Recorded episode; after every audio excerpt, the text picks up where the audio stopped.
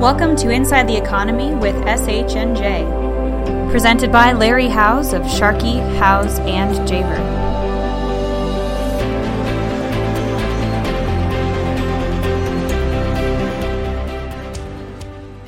Welcome to another edition of Inside the Economy from Sharkey Howes and Javer.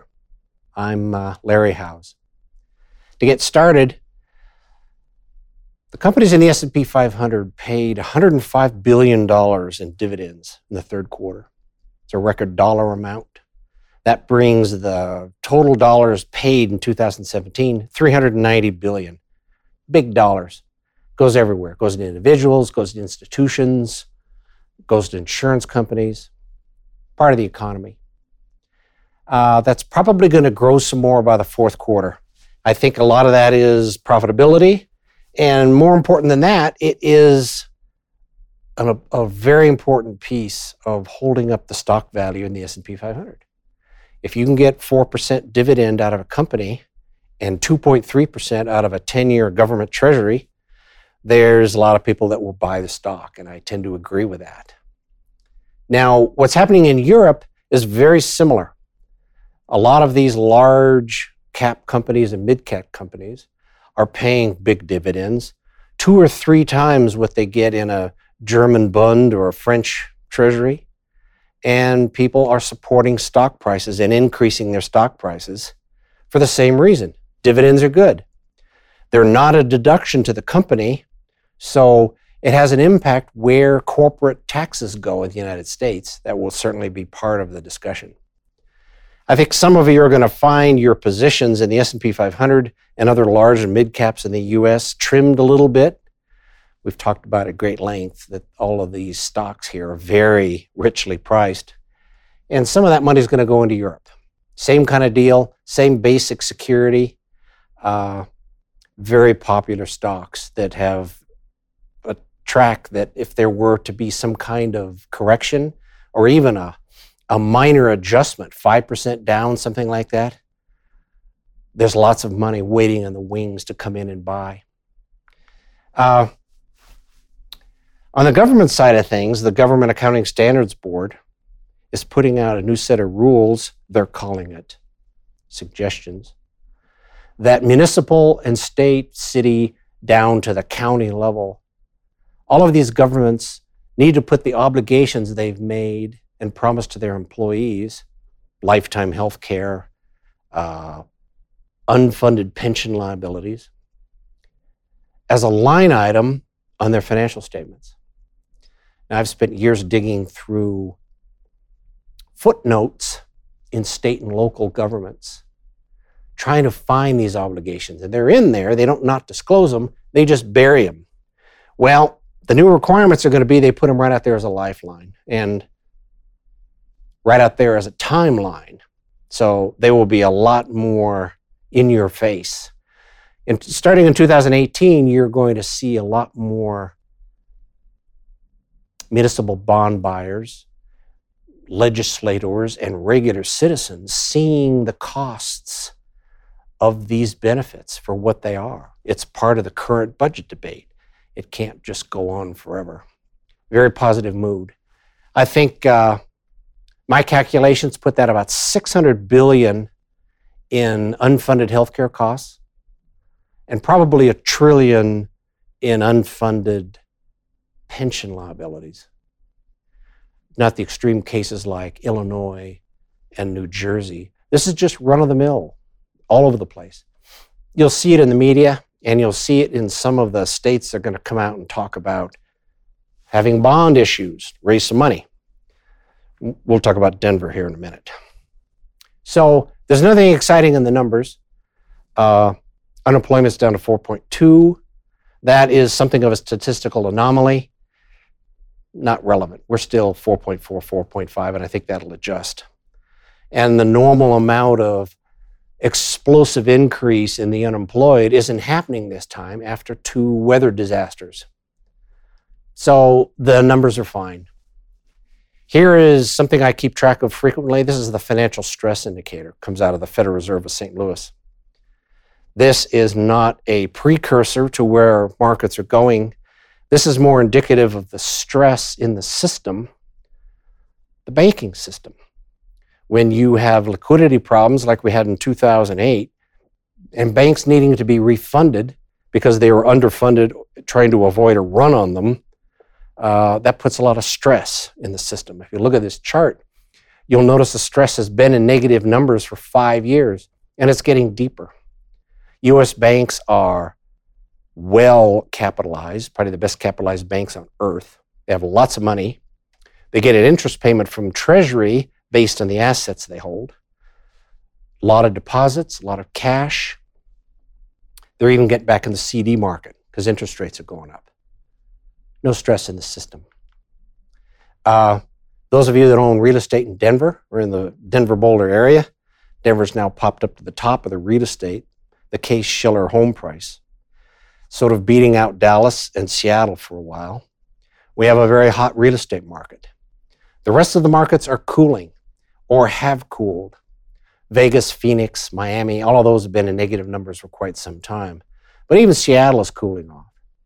I think that's indicative of what's going on, where people are moving. It also brings, there again, if you live in Denver, the uh, local government's going to do a new bond issue. I'm sure you'll see the information when it comes up to a local election.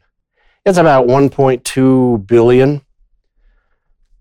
Infrastructure, bridges, library, Denver Health, uh, fire and safety, all, all those infrastructure things that help keep a city vibrant.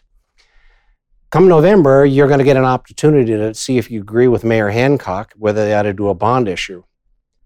I'll tell you this the bond market is going to be waiting in line to buy them. There'll be big Denver general obligation bonds, meaning a general obli- obligation bond says they can just tax you if they need to make payments on the bonds. With increases in value like this, normal property taxes are going to go up as a normal course of business. So you'll hear that it won't cost you anything. Well, that's why your property taxes are going to go up just because the value of your house went up, and they're going to sell some bonds to move forward on some projects. It's uh, it's okay. Back to a little bit of inflation. Here are the latest retail pricing pressures. Appliances, electronics are way down. Uh, sports and hobby, other general, that sort of stuff is way down. Department stores are way down. What is up gasoline a little, healthcare a little, and of course, especially around Denver and some of the more active cities, restaurants. As a rule, most of these retail pricing pressures have always had an impact on inflation. This is a negative impact. Part and parcel, because this is the rise of electronic shopping. shopping. The green line there is the uh, percentage of people, the percentage of retail sales that are online, it's only up to 11%, but it's still almost $44 billion. And it's going to continue to grow. Where that has an impact, not only is some convenience to a consumer and uh, making it more automated, it does have an impact on jobs in the retail sector. They've been dropping, well, not precipitously, but they're dropping to the point where jobs in online retail, non box store retail, are approaching a third of what total retail jobs are. That's not just department stores, that's gasoline stations, that's all kinds of direct retail related businesses. The numbers are shifting, the jobs are shifting. The people that were in those jobs can do non box store retailing too it's okay. Uh, United States has normally run a very steep deficit, meaning we buy more stuff overseas than we sell to them. That is changing in a lot of places, with the exception of China.